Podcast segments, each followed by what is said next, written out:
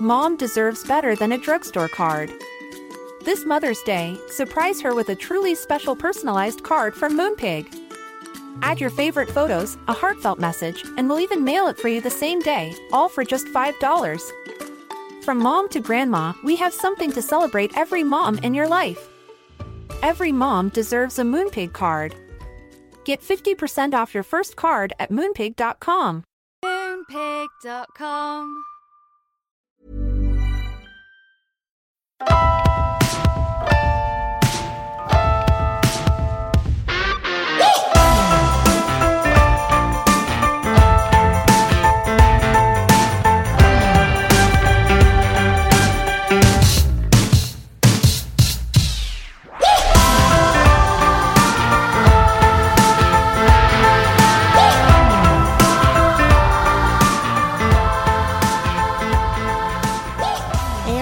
welcome to Marriage and Martinis. Oh wait, why are you starting? Oh, I'm supposed to start. you are? I always start. Oh, I'm sorry. Go ahead. Hey everybody, welcome back to Marriage and Martinis. What are you, five? you always start. That's my thing. No, you can't do it. It's mine. Oh, okay. Sorry. All right, go ahead. You're allowed. Well, today we have Leah Carey back. Leah Carey. Yeah. We love Leah Carey, We and do so does love- everybody. We had so many requests to Oh, have her back with more yes. questions. Well, a- and even this time, we didn't get to everything I wanted to get to, um, f- partially because we only had so much time, and partially because my mom was sitting in the family room during our entire recording of all the episodes. That, like, there were certain parts where I was like, well, I kind of want to say the word clitoris, but I don't.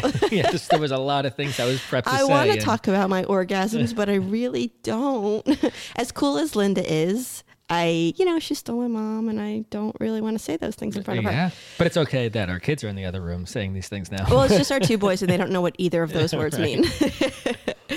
so um, we talk about so much with her. She's phenomenal. If you haven't uh, downloaded the Yes, No, Maybe checklist yet, we talk a lot about that again, um, and what an awesome tool that is. And I asked everybody for questions to ask her, and I got an overwhelming amount um, of feedback about what people want to hear about. I used so many of those questions when we speak to her, and you know, one thing that I I that came to my mind when, when we were talking to her is that we're always talking about therapy, therapy and how good it is and how open to it we should be and everything. But she gives a really unique and specific kind of therapy, which is like this bedroom therapy for people who have these or having these unique problems. And I think as couples, we all go through this. We all get into ruts. We all get to a place where we're uncomfortable to talk about it. And um, just like any other kind of therapy, I feel like we should be open to having that help in our relationships also. So she gives us a little bit of that now. And I think it's a good idea for a lot of people if that's something that, you know, if you're in a rut, then it, she's a good person to talk to or, or Yeah. sex therapists in general. yeah, we even um, t- uh, touched up on this on the in the episode. Yeah, she most she's she's mostly reaching out to women. So for me, as the guy sitting in, kind of this No, is that's not true. Uh, Only on me- her podcast. let me- oh, I'm let me sorry. finish. Go ahead. I'm sorry. I apologize. what I was going to say. I'm sorry. I'm sorry. Was it's a little uncomfortable for me to sit through that interview because Because my mom was in the other room. because well, number one, your mom's in the other room, and this is you know, this conversation was kind of really geared towards women and satisfying women, and so this is actually uncomfortable at first, but good for guys to listen to because. Like from the first interview, when I said, "When I'm done, I'm done," which everybody loved that response. Um, all the feedback was we talk wonderful. about that a lot. If you haven't listened to the first episode, you go do that because uh, we have because you have to hear that when I'm done. I'm done. Yeah. So this is a great one for guys to listen to also, just so that they get an idea. And I don't want to say learn. Should I say learn? Sure, we're all learning, Yeah, right? We're Yeah, of all course. learning. No, so just so that we so guys can understand better what we need to be doing or saying or thinking about when it comes to communicating with our wives sexually. Absolutely. Yeah. And you just gave me a really good idea. Okay. Next time we have her back, I want all the questions to come from you. And I want you to ask your guy Sure. friends and our male community and everything for questions, and you're going to run the next one. Done. I think that's a great idea Sure. to come from the male perspective. That's the next one. Leah, that's what we're doing next. All right, guys, email me with questions that I should be asking Leah next time so that I don't have to come up with them? Or DM on. Stop that. I don't know how to ask those questions. Yes, you do. You're getting better at I it. I am. I am. Um, I'm comfortable speaking now. Okay, so enjoy the interview. I think it's really great. We hit on a lot of different things um, that we didn't hit on in the first uh, episode, and also we follow up on a lot of stuff. So. Yeah, and it was fun. It and was she's lot of fun. always so great to talk to. She's so honest and she's so open, and she just, God, she makes me want to talk about sex more. Yeah. Mm-hmm. Let's talk about sex, baby. All right, well, take me away and let's talk about sex. Let's talk about you and me. You're supposed to come back with that. Oh, Come let's on. talk about all the I'm good so things and the bad things that may. God, I've never heard you refer to Salt-N-Pepa before. I'm so proud of you. Oh, I'm a child of the 80s and 90s. I know that I stuff. know, but you're a child of like the hard rock 80s I and know. 90s. I miss that stuff, man. Music used to be so good. All right, guys, enjoy the interview. Mm-hmm. Here's Leah Carey. Leah, welcome back. Thank you so much So for having good me. to I'm have excited you. to be here. Yeah. I'm excited for you to be back too. So, are everybody who was asking you to come back? Yes. and so is everybody who wants a follow up to Adam's uh, famous when I'm done, I'm done statement. Yes. So, Adam, do you know that you have now also been broadcast on my podcast saying that? Oh, wow. See? Now I am famous. Holy cow. I love it. we need that to go viral. Can I hear the can I hear just a little bit of quick feedback about that? Or do I not want to? Well, so you're, we played a little bit of that when Danielle appeared on my podcast, Good Girls Talk About Sex, because it was pertinent to our conversation. And what you had said was, you know, basically, when I'm done, I'm done. And the conversation that Danielle and I were having was about how we need to sort of flip the script so that um, if there's one partner who does have that experience of when I'm done, I'm done, then we need to make sure that the other partner is sort of brought in a little bit earlier and they uh, make sure that they have their pleasure taken care of before you get to that moment of inevitability. Right. well, if you listen to the podcast after that one, you'll see that I did take well, I- care of we the were going to talk about that. Okay, We then I'll gonna- shut up. I was going to talk about that. But 1st um, we've had you on before. If for anybody who has not listened to the first episode with you, I hope they will go back and listen. Um, they can listen to this one. It's not like you know chronological or anything, but um, but I hope that they will go and listen because I thought it was a really great episode, and it was a great episode for um, Adam and me too. I think that just that conversation, um, opening up that dialogue, was really important, and we'll we'll talk about that a little bit. But could you could you tell us now that I've been on your podcast and I really, I mean, I had listened to it before, but now I've like been in the passenger seat kind of on it. And um, so i have a whole different it's one thing it's almost like it's one thing to listen to something and then once you're in it you get this there's this anxiety um, that comes with sort of being not on the spot. I didn't feel on the spot but you know feeling like you uh, thinking about topics and things that you i really hadn't thought about eh, maybe ever um, can you tell a little bit about, and they can listen to me on the podcast. I think by the time we release this, um, the episode with me will be on it. But can you talk a little bit about what you're trying to do on what what is the main goal of the podcast? Good Girls Talk About Sex.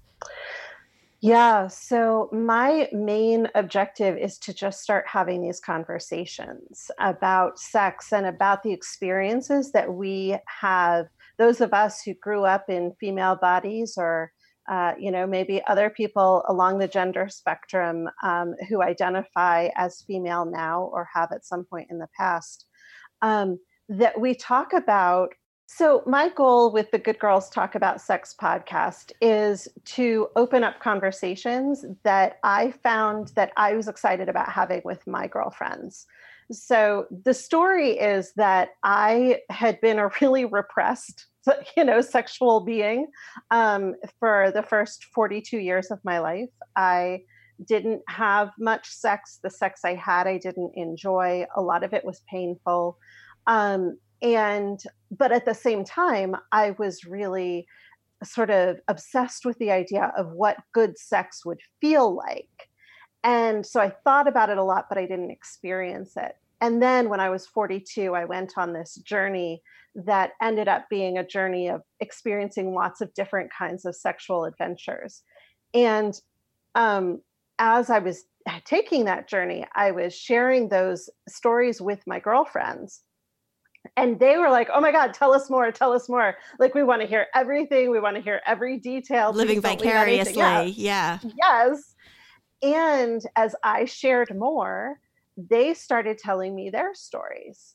And that was when I realized how exciting it was both to be able to tell the stories and to hear them because they were really conversations that we very rarely get to have, except maybe, you know, over a bottle of wine at midnight, you know. I've had many occasions. bottles of wine at midnight, and I can tell you nobody has ever asked me the questions that you asked me on that podcast.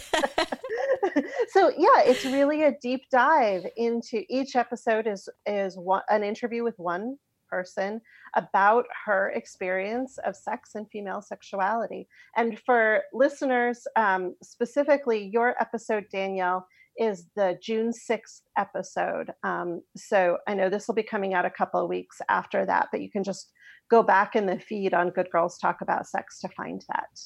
Yeah, you know, I'm interested to know. You said you had thought a lot about what you thought it would be like. Um, so tell us about that. What what was in your mind? Was it like from seeing movies or television shows or reading books? Because we're all a little bit jaded from that. So yes, was that what you all, had in your mind? Is that what you thought it was going to be? Totally, all of the above. Um, there was the the sort of romantic movie version, rom com version of what love is supposed to look like, and you go through the whole movie, and then you have the final kiss, and you know the music plays, mm-hmm. and the and the flowers bloom, and the fireworks go off. So there was definitely that feeling of, oh, when I meet my person, I'm going to know instantaneously, and it's going to be like the heavens explode. Well, that's not real life. Right. Hollywood. Right. I mean, of course, there are one or two people who have had that experience, but for the most part, that's Hollywood. Mm-hmm. And then um, books, I have been a voracious reader through my life. And um, you know, I would read some higher class books that, that talked about sex in higher class terms. And then I would read smutty books that talked about sex in like really not pornographic terms, but in much more explicit terms. And I definitely gravitated toward the smutty books because mm-hmm. I wanted to know what does it feel like to be filled? What does it feel like to mm-hmm. be taken? And there's only so much you'll ever get from reading a book. And once I started having better sex, I realized those too are t- largely a fantasy. You know, there because very rarely in any of those books or movies or TV or whatever do people have conversations about what they want or mm-hmm. what feels good they there's this cultural story about well if he really loves me he's going to know exactly what to do and i'm going to have the best orgasm of my life mm-hmm. and it's crap like right. that that's not real life mm-hmm. yeah because absolutely in real life every person's body is different and we have to learn the body of the person we're having sex with one thing that being on your on your podcast that was so eye-opening for me was that like I said you were you were asking questions that I had never thought about myself and and, and there were times when you would ask me something I'd be like oh my god well gosh I've never even thought about it you know yeah. and and in the moment as much as uh, maybe the answer that I gave sometimes in the moment although I think mostly was pretty accurate sometimes in the moment maybe it was uh a little rushed, it got me thinking after. Mm, yeah. And thinking about things that I hadn't, you were asking about uh, anatomy and all these things that we don't, we never even really talk about and forget, you know, even in sex ed or anything, at any time.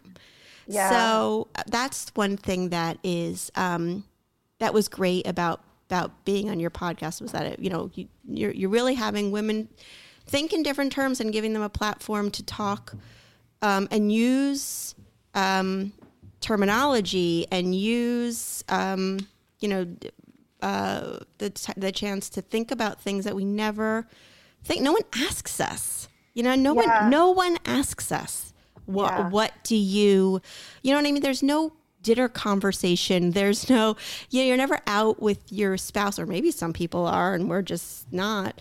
But mm-hmm. you don't, you don't. The the conversation doesn't go in that direction. Yeah, it, and that's a lot of the feedback that I hear from people is about like, I didn't know until I listened to these conversations that these conversations were even possible or that these were things I was supposed to think about. You know, one of the questions I do this whole Q&A at the end of the um, of the conversation where I ask some really fairly explicit con- questions, including things like when someone is touching your clit, do you prefer that they touch the hood, the clit itself, or that it not be touched at all? And some people know right away what the answer is because they've had some really significant experience that showed them, yes, I really love this, or no, I really hate this.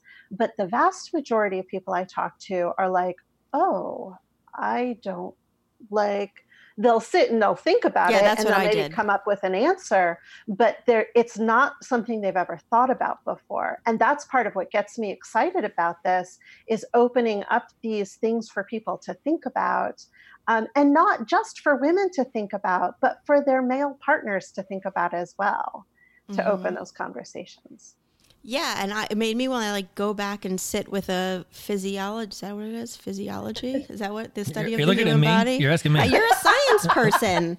not not a like biologist. well, anyway, whatever that study is, right. ology, yeah. bodyology. um, yeah, I wanted to go back and really almost look it all over again because when you learn about it whenever you do in sex ed and everything it's like here's you know here's the bladder and here's the like nobody teaches yeah. you any of that. And sex ed is uh, and i think you and i have had this conversation before at least once. Sex ed is at least in the united states is either absent because some school districts don't do it at all or it's um, focused on abstinence but even the schools where you get actual sex ed, it's basically about how males grow and have penises and have wet dreams and ejaculate, and how girls have periods and suffer. Right. Like that's basically how it Absolutely. breaks down. Right. And the entire focus is on pregnancy prevention and disease prevention. So mm-hmm. there is little to no conversation about pleasure. And if pleasure comes into the conversation, people freak out. Mm-hmm. So it's like we we are raising kids and telling them someday you're going to have this great love story and this great sex, but we are giving them absolutely no tools with which to have said great sex because largely many of us don't have those tools ourselves. Do, do you think that's kind of the place of a school to teach? It sounds kind of bizarre yeah. for me to think about a school teaching my child about pleasurable sex and uh, and parts of the body that you're not taught in school and how to you know give good pleasure. I don't know if school's kind of the right place for that. I am not going to disagree with you. I am going to ask you, however, would you like to be the one having that conversation with your children? I would. I would talk to my boys about it. I, I don't know how comfortable I would be talking to my daughter about it Mm-hmm. Yeah, but um, how much are you going to get into the details of how to pleasure a woman? Uh, when they're old enough. What? I I want to be there for that okay, but yeah. No, but thinking about it out loud, yeah, it sounds a little uncomfortable. Right. But yeah. but if it was more the norm, maybe it wouldn't be so uncomfortable. So if it's more the norm, I'm right on board with you. The right. problem is it's not the norm right now, so nobody is talking. Right, exactly. Mm-hmm. Well, that's the thing is that maybe fine, maybe school isn't. I don't know. I haven't even really thought about it that much because it's not even in the cards.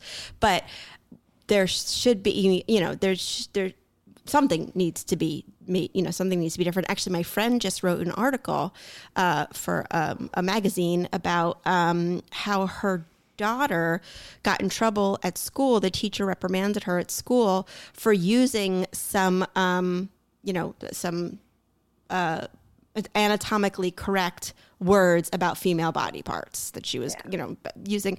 And the teacher was super uncomfortable and brought her outside and said, you know, that's not how we talk here. And the and the girl whose mom is, you know, uh, very progressive and only, you know, wants them using the real words. And some people do, some people don't, and that's a whole other conversation about people's preferences but this mom really wanted her kids using and the teacher the, the girl came home and was like mom what what is going on?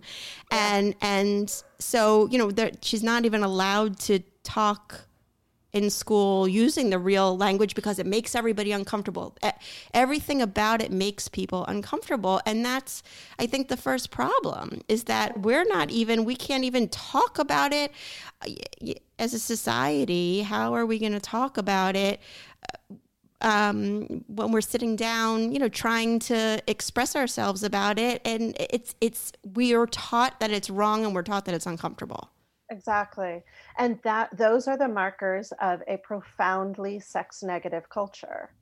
Mm. Um, which is where we live. And some people might hear that and say, oh, but like there's sex all over television. They're using sex to sell me everything in ads. There's sex everywhere yes, that's true. But that's what you're seeing is generally um, very thin, very white, very beautiful women who are in positions that a normal woman would not normally be in. And like it's all very choreographed and it's basically created in order to sell something, not in order to help people discover and experience their own pleasure. Most, like 99% of the women in this world, are not that incredibly thin, incredibly beautiful, incredibly white woman. Um, but but we are taught that she is the one who deserves pleasure and she is the one who um, is desirable, and that the rest of us are all just sort of running to catch up with her. Mm-hmm once uh, uh, until we get to the moment where we can acknowledge that every body, like every single body on this planet, is worthy and deserving of being desired and loved and accepting and receiving pleasure we are still in a sex negative culture and these these um, messages are going to be are, are going to be propagated to our kids. Imagine the softest sheets you've ever felt. Now imagine them getting even softer over time. That's what you'll feel with Boll and Branch's organic cotton sheets. In a recent customer survey, 96% replied that Bowl and Branch sheets get softer with every wash. Start getting your best night's sleep in these sheets that get softer and softer for years to come. Try their sheets with a 30-night guarantee. Plus, get 15% off your first order at bollandbranch.com. Code BUTTERY. Exclusions apply. See site for details when I ask questions to our audience um, on Instagram and everything, one of the biggest um, topics that comes up is is body confidence, obviously, and we touched on it some in the last episode. And you talked about your um, how really the one of the best ways for you that it's become um, you've become more comfortable is by putting yourself in situations where there are quote unquote, you know, real women, real bodies, real um, who who look all different, and th- that there's not one standard type of person, uh, and that I think that's a great idea. I, I wish more of us had. I think first of all, you live in Portland, Oregon, and that's, yeah, which is a very sex positive progressive. Absolutely, city. absolutely. There's not. I think where I live, there's not as many opportunities. Um, as there are in other places. I mean, I'm near New York City. I'm sure I could find some, you know, my all my off time. but but I, I, think that for so many of us who uh, you know live in either a suburb or a rural area, that's not really in the cards for us. Um, most of us aren't going to hedonism as you did, although I think a lot more of a lot of people answered that that's one of the things when I asked like a wild thing they'd like to do. A lot of people said they would like to try that. Really? Yes. Oh, that's awesome. yes, really but is it going to happen for most people? Probably not. Probably uh, not. Uh, because number one, uh, you're you're not telling people that you're going to hedonism, right? Like, how does that conversation happen? Like, where's your mom and dad this week? Oh, they're at a naked resort in the Bahamas. You know, it's so funny that on the hedonism site, they actually have instructions like, when you come here, here's the phone number that you can give to your family and friends. Stop and it. We will answer it in a certain way that won't out you. And that, yeah. oh, that's smart. That's amazing. Yeah. Yeah. That's amazing. That's brilliant. Yeah. That is so great. Target needs to do that with like receipts so that your oh. spouse doesn't. like here's a here's a receipt for yeah here's the stuff you were supposed to buy right but your point is well taken uh, most people even if that is something that they have sort of as a wild fantasy it's a little out there and yeah a lot of people are probably not going to do that um, I mean, there's not a lot of nude beaches around. We live at the Jersey Shore. If I take my top off, I'm getting arrested. You right. Know? But you can go to the beach and just look around at the other women who are there and i'm we're talking specifically about women here um, because body confidence is such a significantly female issue not to say men don't experience it right um, well right but we're talking about women here um, going to the beach and looking at other women in their bathing suits and again we live in a really fat phobic culture. Mm-hmm. So if you see a woman who is in a bathing suit who is carrying some extra weight, your first gut response might be, oh, she shouldn't be wearing that bathing suit. She shouldn't be showing all that off. But I challenge you to take a moment and like take a breath mm-hmm. and look at her for another moment and say, why? Mm-hmm. Like, why am I thinking that? Mm. And do I really believe that's true? like is is it okay that she has a real body and she has put her real body into a swimsuit swimsuit so that she can take her real body to the beach what is inherently wrong about that mm-hmm. And once you've done that a couple of times and gotten to the place of thinking okay maybe this isn't you know such a taboo thing then start looking at the bodies of the other women and probably mothers who are there with their young kids and saying, Am I okay with their bodies? Like, can I look at them and still see them as attractive human beings? Mm-hmm. And I still look at them and see them as vibrant and interesting women who are spending time with their kids and engaging with their kids and doing fun things you know like what are the positive things that you can find about them? And if you can say yes she has every right to be here. She has every right to look exactly the way she does because the important thing is that she's spending time with her kids then can you turn that to yourself and say you know i kind of look like her right i'm i am a real body in a swimsuit taking my real body to the beach. I think it's a great place to start. It's not it's not the end point, but it's a good place to start. Mm-hmm.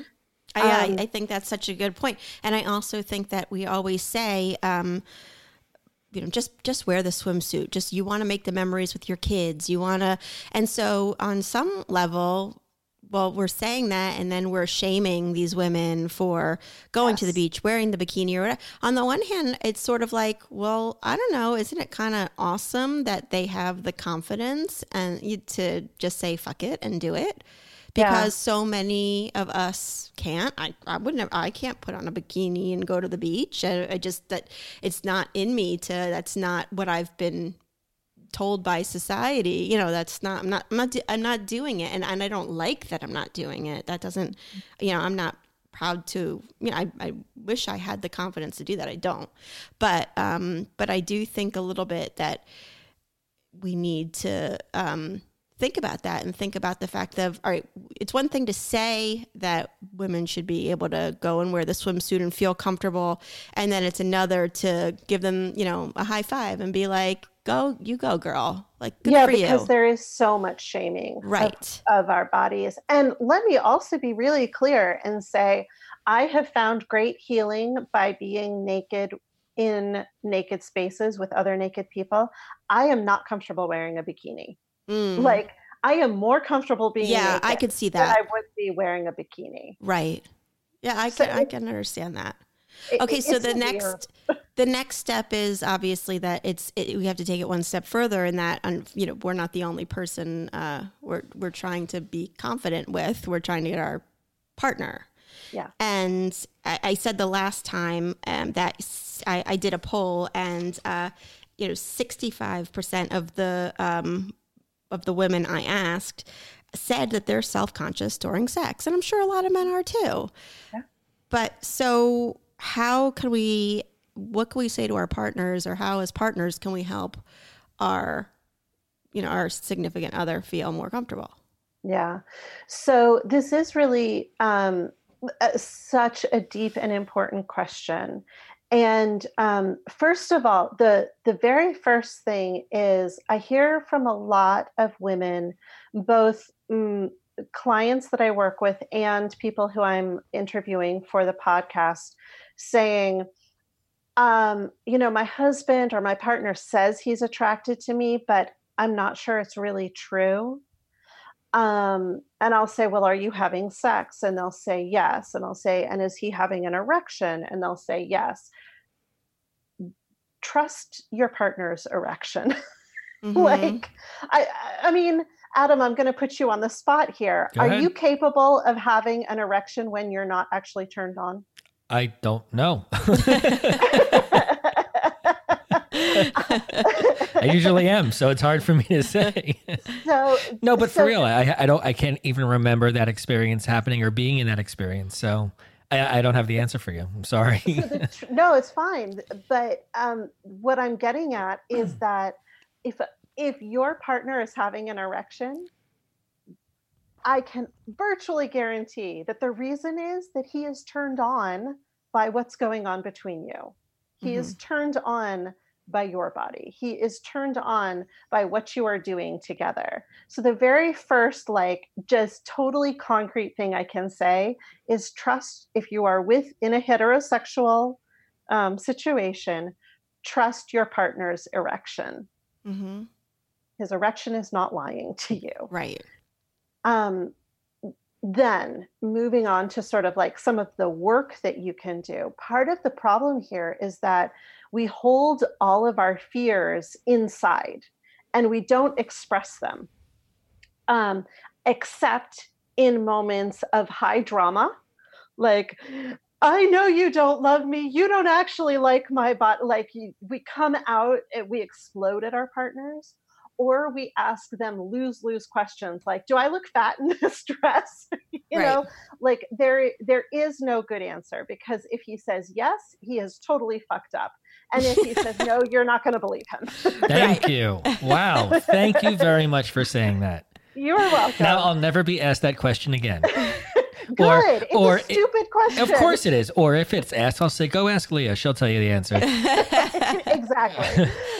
okay, but on the other end of that is that sometimes we ask because we're not automatically being offered the information. Okay, so that's a great point. And so there's a different way to come at it. And the question here is how vulnerable are you willing to allow yourself to be? Because the question that you actually want to ask is, honey, I am feeling really nervous right now. I'm having a lot of anxiety about my body. I'm feeling like I'm not beautiful. I'm not lovable. I'm not attractive. Here's how I'm feeling. Can you tell me, are you actually attracted to me? Mm-hmm. That's what we actually want to ask. And we actually want to get to that place of vulnerability, but we're so bloody scared of what the answer is going to be that we don't allow ourselves to ever get there. So the question is are you willing to allow yourself to be that vulnerable and say, honey, I am feeling really nervous right now. I'm afraid that you don't love me anymore because I've put on 20 pounds. Can you tell me what you are feeling about me and my body? Okay, so um, what would your response to that be if I said that to you? I would say I love you very much, honey. no, really. what? Wrong answer. of course it is. you have a great personality. so, what would make yeah. no honestly? You want me to answer that honestly? Well, I, if I were to be because is are you is that the same thing as saying do i look fat are you going to be ra- rolling your eyes like ugh here she oh, needs oh, to hear it again. well here's she another, needs to know again. No but here's another danielle problem Oh, I didn't know we were even many. talking about any Danielle problems. and here's another one where she says things like, "Well, we're not even offered the the compliment or offered the," and that's not true. There's many times that we are getting ready to go out, and I tell her how nice, nice, she looks. Yeah, you look nice, or how pretty she looks, or anything. No, no, no. oh, same thing oh, all the time. Okay, you whatever, look nice. Whatever I say, you look nice. Oh, you look nice. I look like a whale in these pants, or oh, I, I look, I, but I, am so fat today. That is but, correct. So I, I even with the offer, with yeah. the compliment, with the, it's still turned into a negative. But it's it's it's a it's a generic stupid compliment. I'm sorry. But I hate to say that, but really? it's true, and I think that whole "you I look fine." You, I never, no. I never use the word "fine." I would never say "you look fine." Okay, you look nice. you look really but nice. That, that is the way that Adam has to communicate how he is genuinely feeling inside. Those are the words that you have heard him say, and and he has said them multiple times, so they apparently have resonance and meaning for him. Can you allow yourself to hear them from the place that he is saying them? For me, I feel like, and I, I may, I'm not going to speak on behalf of women, but from yeah. all the messages I get and the communicating I do with all these women and everything, it seems like what, what we're looking for is something more tangible Okay, a, a so, more tangible by by saying you look good or you look nice. Fine, my dad can say that to me. You know, my okay, but, my but, uncle can say that to me. I, it doesn't. That's that's not the same as. All right, let Leah respond, and then I'm going to respond. Okay. So Danielle, what specifically would you need to hear in order to believe Adam? Something more specific, something that I knew he was actually paying attention. You look nice. Like it seems what? like a knee jerk reaction. You look nice or you look good. You know what I mean? So I, I, I, I can't, it would have to come from in him, but something that made it seem like it was more, it was more genuine, like something that made, that he really like was looking and aware and not just the, uh, the designated mandatory compliment because we're going out to dinner and he knows I'm going to ask and I'm going to be self conscious and like I want it to be more that I think there there's an in there's a ingenuity the wrong word the right word is the there's a disingenuousness I don't know one of those things uh-huh. so um that's how it feels that mm-hmm. when when it's just that it's like a blanket you, you know, because he has insecurities too. Everybody has insecurities. And I guess that knowing that your partner has those insecurities, well, maybe that's where you could that's where we could try to build each other up more and rather than saying you look nice or you look handsome or you look good and i do it too i'm not i'm not i'm i'm terrible with that i'm always like a, because to You're me with what i'm terrible with make like make, trying to come up with like specific things to tell hmm. you and compliment you about. Well, that's that's kind of what my point was going to be. Right, it's like, I okay, agree, yeah. okay, this time I'm going to say this compliment, and then if I do it again, that's you know, and then okay, if if you don't want to hear that again, okay, what's next? And then what's next? And then and then that gets old, and then that's oh, you always say that, and then that. So you know what I'm tr- like, you know what I'm saying? It's yeah. there's never ever a right answer except for the first time. Yeah, right? yeah, that's yeah, absolutely.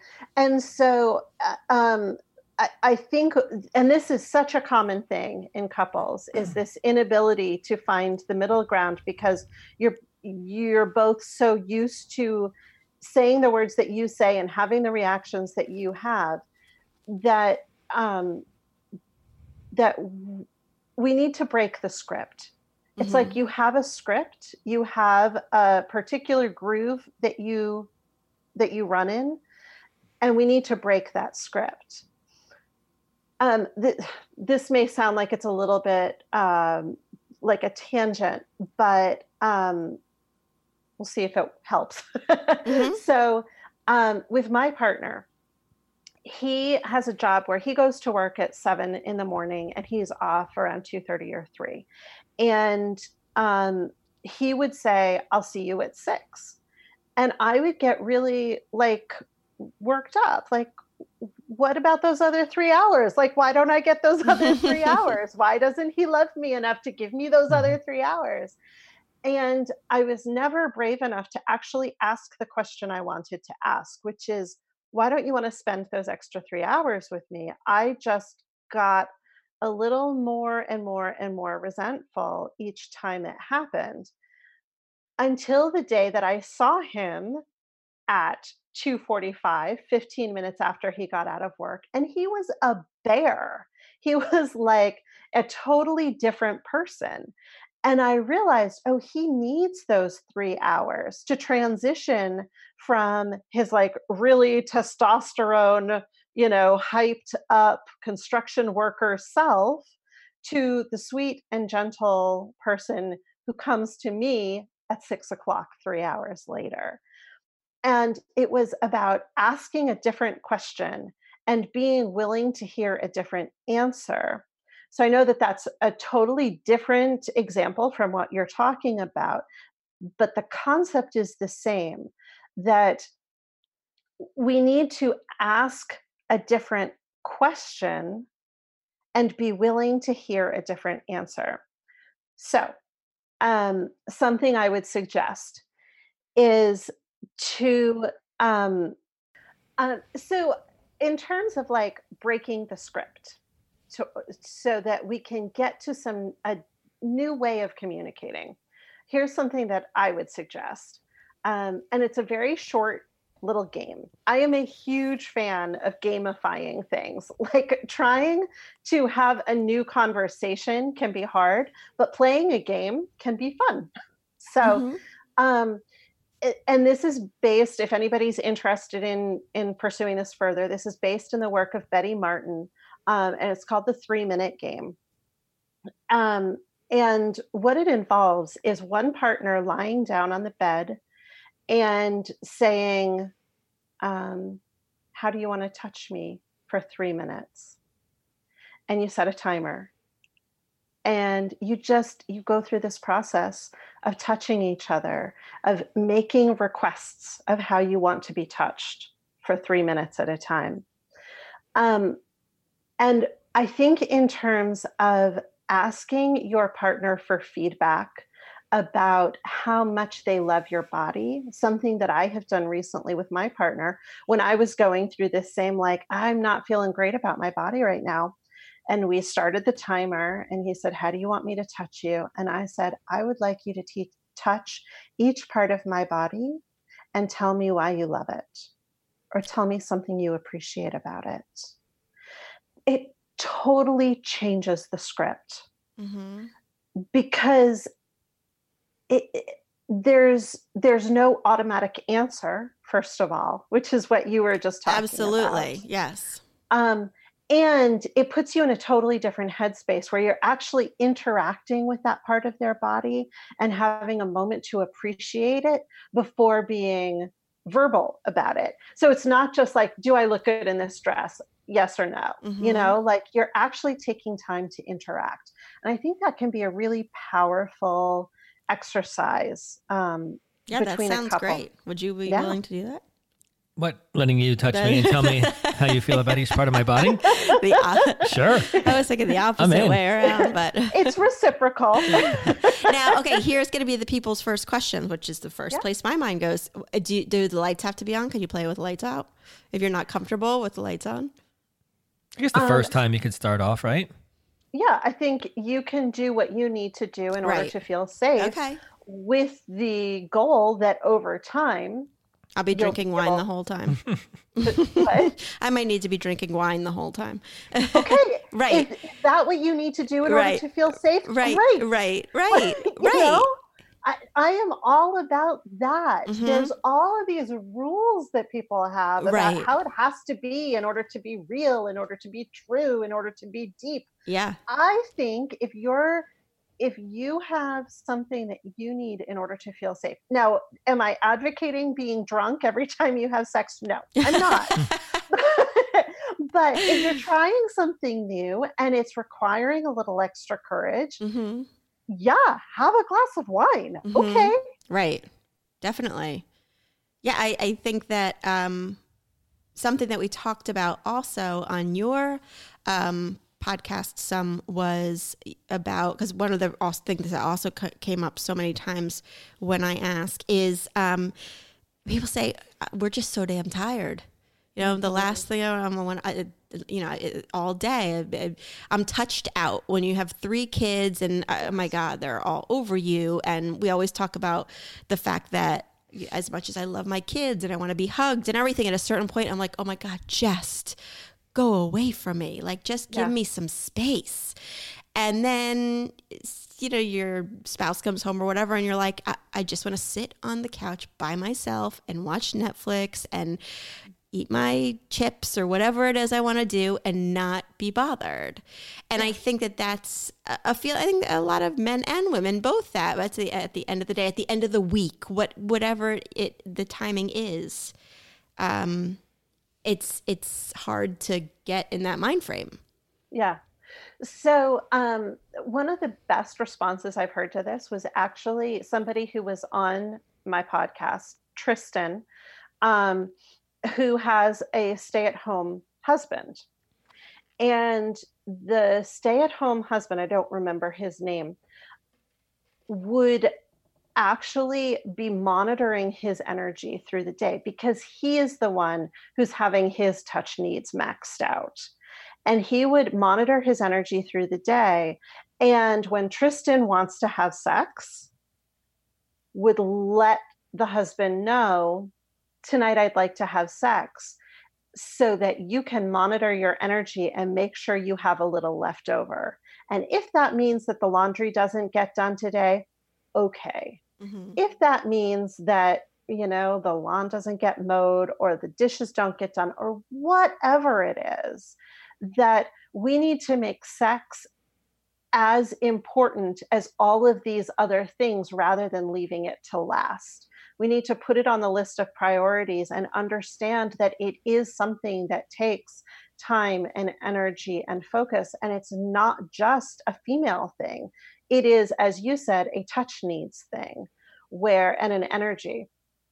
So if you haven't had enough sleep, um, there may be some s- sexual things that you just don't have the energy for if you have kids hanging all over your body, and especially if you are a mother who's still breastfeeding, and your body is literally a feeding station mm-hmm. for your small person, you have a lot of touch that is being demanded of you.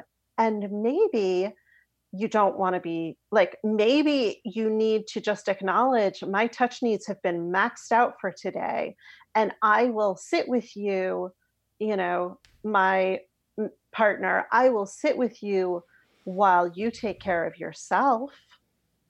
But I need my body or I need my genitals to be off limits tonight. I just don't have the time. I just don't have the energy for it. Um, the other thing, though, is that when we talk about touch needs, it's very often because people are demanding from us. Like your child is coming up and saying, Mommy, Mommy, Mommy, hold me, get me a cereal bar, do this, do that, feed me. You know, like all of those are demands being made of you. If your partner really wants to have sexual interaction, maybe for that particular session, you can say, I'm willing, you know, I'm I'm open to doing that. What I need is to be the person who receives tonight. I need you to touch me in ways that are nurturing to me rather than us following just sort of the standard script which is I touch you, you touch me, we bang. Right. you know? Right. Right. like there needs to be an adjustment of the script in order to account for the fact that one of the partner's touch needs have been maxed out. Hmm. Yeah, absolutely.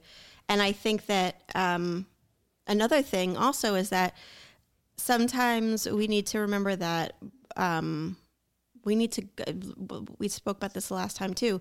You need to it needs to start earlier in the day a lot earlier in the day maybe in the morning maybe the beginning of the week maybe but there needs to be a lead up to it can't just be that we're supposed to like turn it on you know?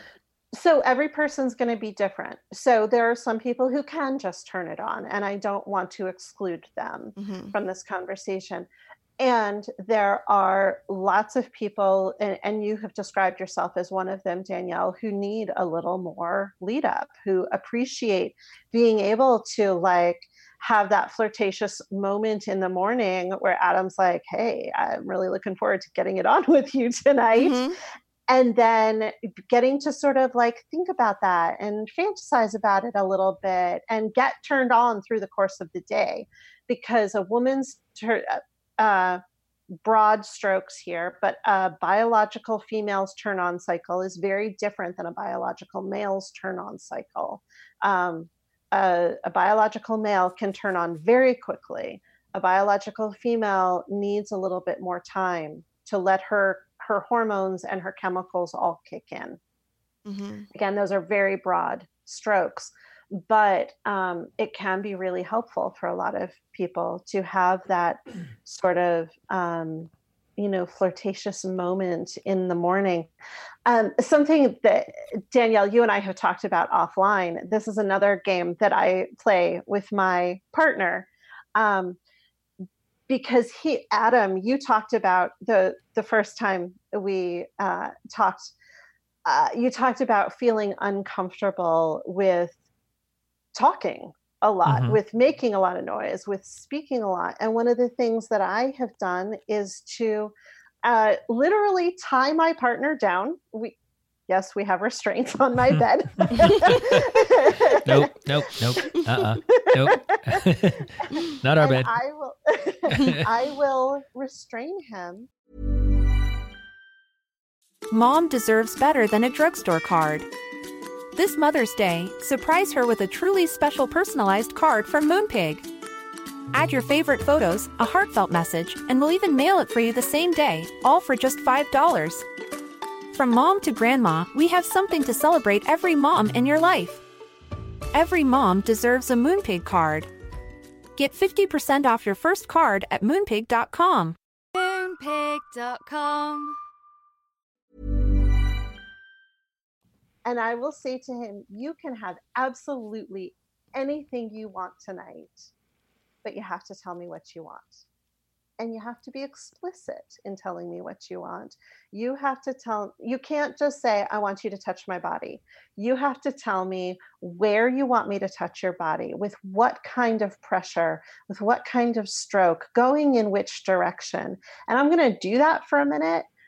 And then I'm going to stop and you have to tell me what you want me to do next. And it may be more of the same, and that's fine. And it may be something different, but you have to tell me. And it's a it's a game to get him more comfortable with the idea of actually speaking about what his needs are. Mm-hmm. And that um, and what I notice is that in playing that game, you know, we do it a couple of times and he starts to be more comfortable in our other sex sessions where that's not the game on the table. Um, but he starts to be more comfortable and just more open and feeling more safe. And that's a huge piece of it is feeling safe to speak our needs. And that is just as hard for men as it is for women in a lot of cases. Um, so feeling safe to speak his needs because he has seen that when we do it in that game, I do whatever he asks for. I don't shame him. I don't laugh at him. I don't tell him that whatever he wants is stupid.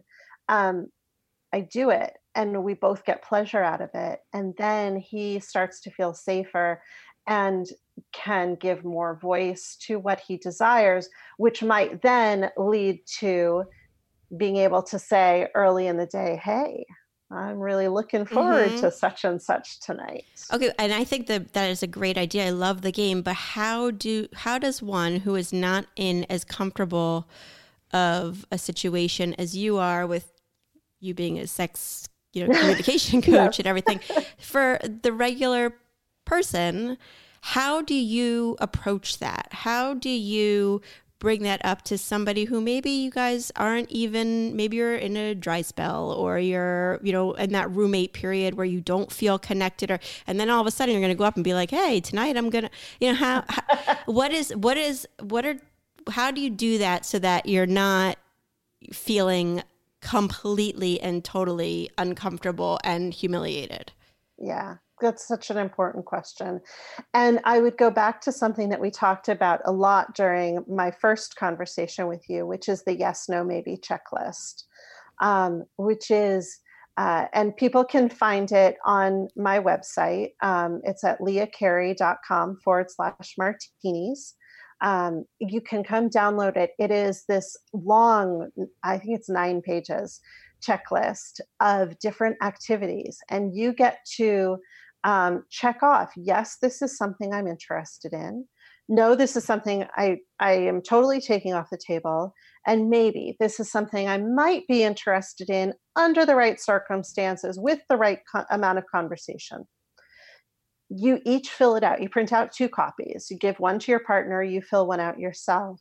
And then you come back together and it gives you a place to start conversation around these are some things that we haven't been doing that maybe we could try to open up some new avenues, to bring some more um, excitement back into our bedroom. Um, and here are some things that we've been doing all along that I didn't realize you weren't super into. Right. Like, that's an important piece of information as well. Um, so I think that is a great place to start.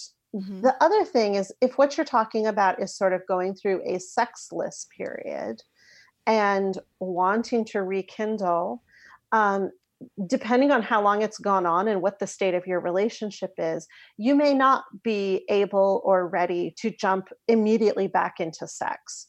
You might need to start slow and take it step by step. Um, and and when i work with people who are going through this particular issue we we break it down re- to like really simple building blocks. When your uh, you know when your partner is in the kitchen cooking are you comfortable passing by them and touching them on the shoulder or running your hand across their back in some cases, yes, maybe they've maintained that level of intimacy and we can work from there. But in many cases, no. Once the sexual touching stops, all touching stops. And so then it's a question of okay, so where, what is something that you could feel like it might be a stretch for you, but what is something that you can feel comfortable starting with? Can you lay your hand on their shoulder as you pass them up by the dinner table? You know like just building that intimacy again from the very from the very ground up. Mm-hmm. yeah. Do you ever get involved as um i guess the mediator in this yes no maybe checklist? I think do you ever get involved with people filling out their answers and submitting them to you for review? Because this um, might this might be like a I wanted to throw this in now. I could even um not make this part of the podcast just as like a little side business for you or something like that. I think it's possible that people might not answer 100% truthfully, knowing that their partner is going to see the results. Mm-hmm. And they might not put something that they're uncomfortable, their partner knowing that they might not want them to say yes to or no to or so, you know what I'm saying? So if yeah. they if if they both filled it out independently, submit it to you, you review and then get back with a report with like, "Hey, this is where you guys could get together." That's a really interesting idea. That is a really interesting idea. Right? Yeah, yeah. I had never thought of that. I well, mean, I did, I, so I'm going to use it. So why? Because why did you think of that? Because you feel like you would be uncomfortable with me saying certain things on. Oh, I'll put yes to everything. I don't give a shit. No, no you would not. Yeah, right. no, no, it was just crossing my mind because I felt like, yeah, it, it's possible that there's something on that list. Uh, yeah, that I might not want you to know that I'm into, so I'm going to put no. Right. Yeah. You know what I mean? Yeah. Right. So if yeah. you kind of but filter it, the yeah. answers and then mm-hmm. report back with this is where you guys are mutually connected, start here and try these things. I like that Almost like a, a credit lot. score report. Yeah. Yeah. Not, not really, honey, but okay. you could have like remember one of those things um what that they used to have like they used to have it at um a restaurant near us where you would put your hand on the buzzer and it would go up and down and then it would stop at a certain point like hot sexy like oh yeah, yeah. yeah like one of those like where do you guys fit where do you stop I love that so much. So yeah, you might want to think about that. To your question, I've never done anything like that. I, I do talk with people when they uh, when they fill out the checklist and they realize they've come to an impasse over a thing. Mhm. That's something I, I right do that one person really wants to and the other person doesn't Yeah, yeah. and okay But I- and what so can you give a little I just think people might be more honest if they know it's going to you directly, and she's not, or, or he's not maybe going you see do it that. in stages and you're like okay what are the ones that you really are most comfortable with that we can talk about you know and then maybe go to the second level after you've done the first level and is i guess there's different ways that you Yeah. could approach it what Yeah. Why- I, I like my idea. I like your idea too. It was a fabulous idea. I think it was really good. Are you looking? Are you looking for an assistant?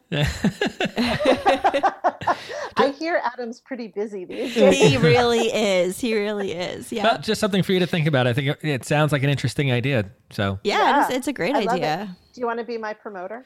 um, no, just I just think just, he just was. I just, I just want to sit back and collect my my royalties. That's it. That's great. All right, coming soon. Yeah, Okay. that's I a like great it. idea. Yeah, the checklist is for sure a great tool. It's a great jumping off point. Um, and and I know that some people are worried about, you know, that that I've listen. I've really wanted to role play for so long. My partner is dead set against it, but it's something that's really, really, really I want to do. But I don't want to go the rest of my life without doing it, and I don't want to wait for him to die. And you know I mean? Like that kind of thing is. Um, it's it's a big deal because sometimes there are things that are really important to you and you really want to experience and it's sort of you can't get past that that barrier like you were saying Yeah. Um, so in those cases, it's really important to understand, first of all, what the how important is this to the person who wants it? Is it critically important to the point that it is more important than the stability of the relationship? And um, what are the reasons? What is the discomfort that the other person has with it? Not that they need to justify their reasons, that's not it at all. But sometimes we think that our partner wants something a little bit different than what they actually want because we're so not good at communicating about this Right. stuff. And so, if you can bring someone like me in to mediate that conversation, maybe we can find out you're not quite as far apart as you thought you were. However, if you are really that far apart, then then there are some serious questions to be asked if the person who wants it feels like this is something I can't go without, then their partner maybe needs to think about Am I willing to? Uh, I'm trying to make this gender free, which makes it very complicated. right So right let's say uh, it's the female who wants to do the role playing and the male who is uncomfortable with it, just for this example. So let's say the female is saying, This is super important to me. This is a fantasy I've had since, you know, I was a teenager, and I just can't imagine going the rest of my life without experiencing it. Then she has to decide is this something that I am willing to put my relationship on the line for? If the answer is yes, then you have a relationship issue um, where it's important to talk about okay, so like what can this relationship handle and what can it not? But if the answer is that she really wants to experience it, but she doesn't want to leave the relationship, then maybe we go to her partner and say, Is this something that you could be okay with her experiencing with someone other than you?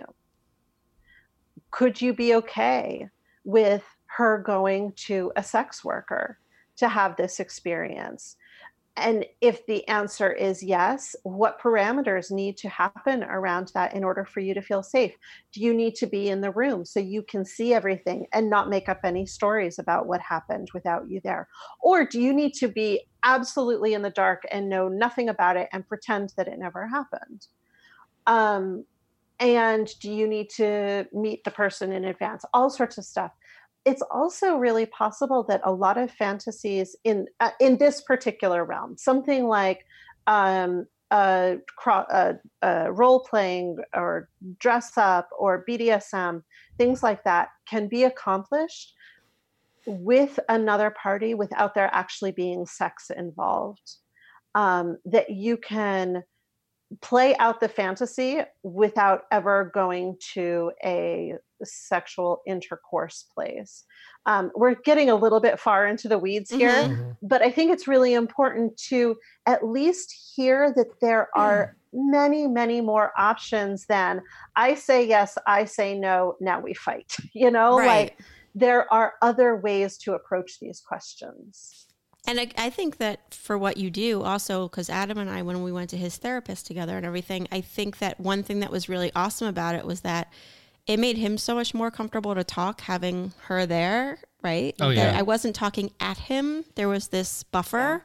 And she was there. We weren't screaming, and we weren't because a lot of times it turns into that. Um, that if this really is the area that you're struggling in, and you you don't want to be stuck there anymore. I think uh, what you do, and you know, as a sexual communication coach, maybe that's that is what you that is a, a good way to go because yeah. it, it's it's that if you are so uncomfortable to talk to your partner about it, then maybe what you need is an intermediary. Mm-hmm.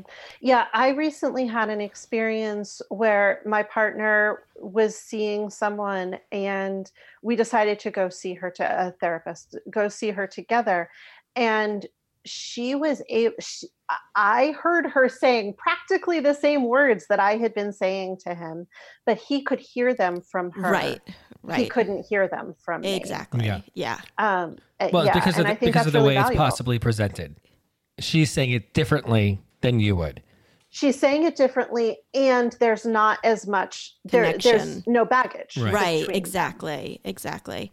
Um, well, one thing that I want to get to before you know, uh, before we run out of time, is that I feel like there's these platforms like your platform now for women, which is so awesome that you you talk about it and we you kind of open up the floodgates for us to say whatever we want. And like I said, we I was discussing things that I had never discussed before, and I, I'm wondering for men, are there, because I think men need that so much. They need a place to be able to go and be asked those questions or to think about those things. I mean, uh, is there anywhere, are, are there places f- to open up a dialogue like that? Is there anywhere that a guy can go and become more comfortable talking about it? Because as uncomfortable as I was at times during that, that conversation, and I loved it and I loved that challenge and I loved thinking in that perspective you know, um, from that perspective. But it's an uncomfortable conversation to a, on a certain level to think about for yourself. Adam would be 20 times more comfort- uncomfortable talking about it. Um, and I think that's probably true a lot across the board. So I just am wondering if there's anywhere to get that kind of communication.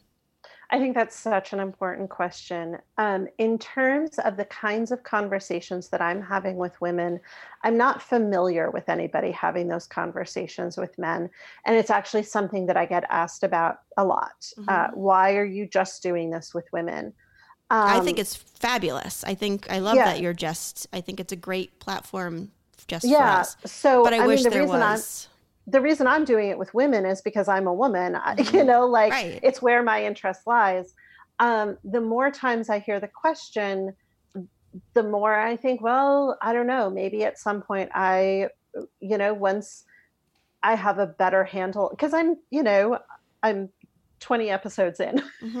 so yeah. like I'm still, I'm still doing, you know, I'm still learning. Mm-hmm. Um, but that maybe when I get more comfortable and I and I have more of a handle on it, maybe I would expand. Um, until that day, there are male sex educators who I think can speak much more effectively to a male audience than I can.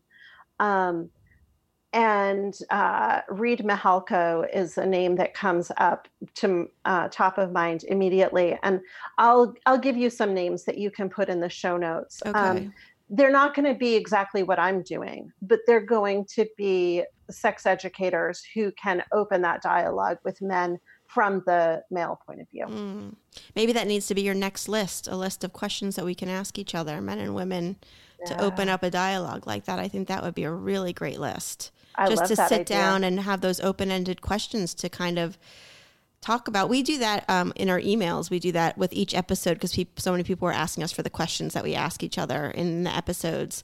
Um, but as, we're not, you know, we always say we're not experts in anything. But um, but for you to make questions just about this topic would be so on point. That would be great. Yeah, yeah, really like great. That. Yeah. You guys have given me so many good uh, ideas. I know, I know right? See, yeah. I need to come back here more. Right? it's a good swap. We get the sex yes. advice, and you get some business advice from people who know nothing about business. It's perfect. I love it. I'm sorry, what? I mean this kind of business. I don't mean party oh. supplies or oh, thank you. Instagram wow. or what? I mean this kind of business. Okay. Sexual communication business. You're, you're you? Obviously, I'm an expert. You are obviously. I gave her amazing advice. You really did. You gave some very good ideas. um, yeah, no, I think that it's uh, even just to listen to the podcast and for people to think about these questions themselves. And there might be times when they when they listen and you you know you get uncomfortable, but then you also have to think to yourself, well, wait a minute why am I getting uncomfortable with this? There's so many other things we listen to. What do we, you know, we watch on TV, all these violent shows and everything like that. And then we listen to, um, you know, talk about these really, really specific sex questions and we clam up and we, you know, our first instinct is, oh my God, they can't say that. Um, right. But I'm, I think probably six nine months ago before we really got into this podcast that would have been a very different interview for me that you with you asking me those questions but mm-hmm. the more you talk openly like this and the more you we're expressive you are and we're so expressive on our show then i that i think it, it's it becomes easier and so maybe as we have these conversations as couples they, they will become smoother and easier and more second nature. Because already, yeah. since that last conversation we had, Adam has, and, and that, that one where he said, when I'm done, I'm done. And we got all that feedback, and women were, were uh, messaging us and saying, um, "How could you? How could he say that? It's terrible." And and it was a little bit. It was a little bit of a, a dagger to me when he said that. It was a part of it, but at the same time, I think I think probably a lot of people feel that way. And he was being honest. And from that honesty, we took a really big step because since then, I feel like you have really become so much more comfortable. Oh yeah, completely. Right. Yeah, I'm I, am i am talking. Right. yeah, no, it's true. I'm making noises. awesome. Out loud. so but, great. But that that needed to happen. That moment needed to happen, and so that honesty in our relationships if we're if we're not being honest and we're saying oh yeah everything's great and oh yeah i'm having all these orgasms or anything and it's not really happening well you're not going to get anywhere so at yeah. first it feels like a little bit of a you know um, like a betrayal almost to hear something like that like a oh crap you know like what the fuck but then once you get past that initial um, tinge then you're sort of like okay, well, maybe we could do because I think when he got that feedback and everything, and after we spoke to you, I think his first reaction was, well, maybe that's not okay. Maybe I need to try to work on that. No. Uh, um, no, no, of course, yeah. yeah. No, from what you were saying before, um, yeah. Why did I say it? Because I was being honest and yeah. I was speaking the truth, right? And I know that that's how a lot of people feel.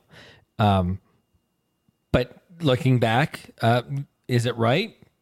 Maybe not. Maybe it's needs something needs to be done about it, and I I have to do whatever I can to make that happen for me. Yeah, basically. The point being, yeah, I I I said it out loud. I was being honest. I don't regret what I said, but I yeah. learned from it, and, and I don't regret it either because it really helped.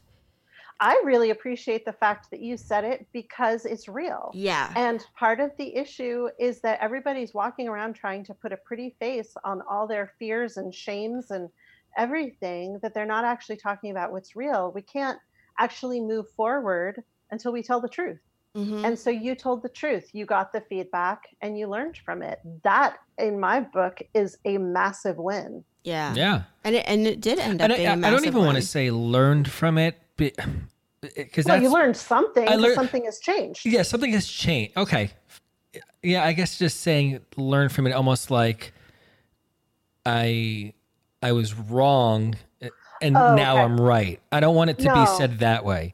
I, I well, I think a little bit. Obviously, but, but, but you no. have something has shifted. exactly, you. it made me think exactly. about and myself and what I need to do to make that change. Yes, for both of us, right? Because it's helped us both. Yeah, so just opening amazing. up the dialogue and saying, you know, saying to somebody, "You can be honest with me right now. I want to work on it." Mm-hmm. And whatever comes out in that next minute, and we've had that discussion a few times where I've sat down with Adam and I've said, in this moment, you need to be honest with me. After that, those doors close. So do it now. But mm-hmm. um, and I will forgive you, and I will be okay with it. Mm-hmm. But uh, after that, forget it. And maybe that's a little bit what needs to happen in that moment of let's just get it all out there. If if we're having trouble, you know, in the bedroom or whatever it is, just let's talk about it. Let's let's get it out there and whatever you say, it's what we want to do is make it better. And I also want to be clear that I am talking about things that I have experienced and that have worked for me. And it was not that long ago that I was not able to talk about any of this. Yeah. So if you're listening to this and thinking, I can't do that, I, like I don't have those skills, I, I we are so far away from that. I don't want you to hear this and have it be an, yet another thing that you're not good enough to do or smart enough to do or healed enough to do or whatever the baggage is that you're putting on it because i was you just a few years ago. Mm-hmm.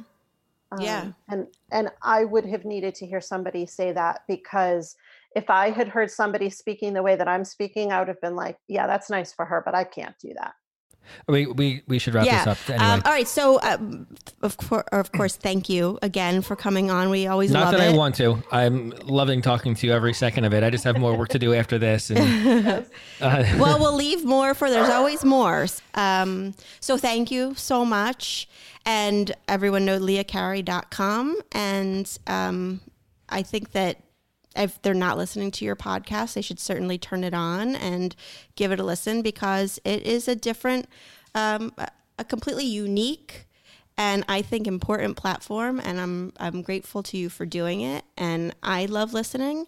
And um, I'm interested to listen to myself on there. Mm-hmm. I can't wait to hear it. I haven't heard anything I don't know. I don't know if I want you to listen. To Maybe I do want you to listen. You'll get to hear about the experience that Danielle might want to have someday, but doesn't think that she could have in her marriage. Oh, I'm this wondering one? if okay, I'm trying to remember what I said. now I'm intrigued. Good. yeah, exactly. Um, and we will obviously put your links everywhere. The yes, no, maybe checklist is a must for everybody. You must, must, must download it. It's free, right? Yeah, absolutely. Totally free. Just go to leahcarey.com, download it, or you can um, direct message me, email us. We will get you well, mer- the list. leahcarey.com slash martinis, right? Martinis. Yes. yes. Yeah, you have a special, I'm so honored. You have a special section for us. And we will definitely talk to you again soon. Excellent. And yeah. thank you so much definitely. for always coming on and educating us. Thank you so much. I love spending time. Oh, we love it too. Yeah, it was so fun. All right. Bye, Leah. Thanks, Leah. Have a great night. Have a great night.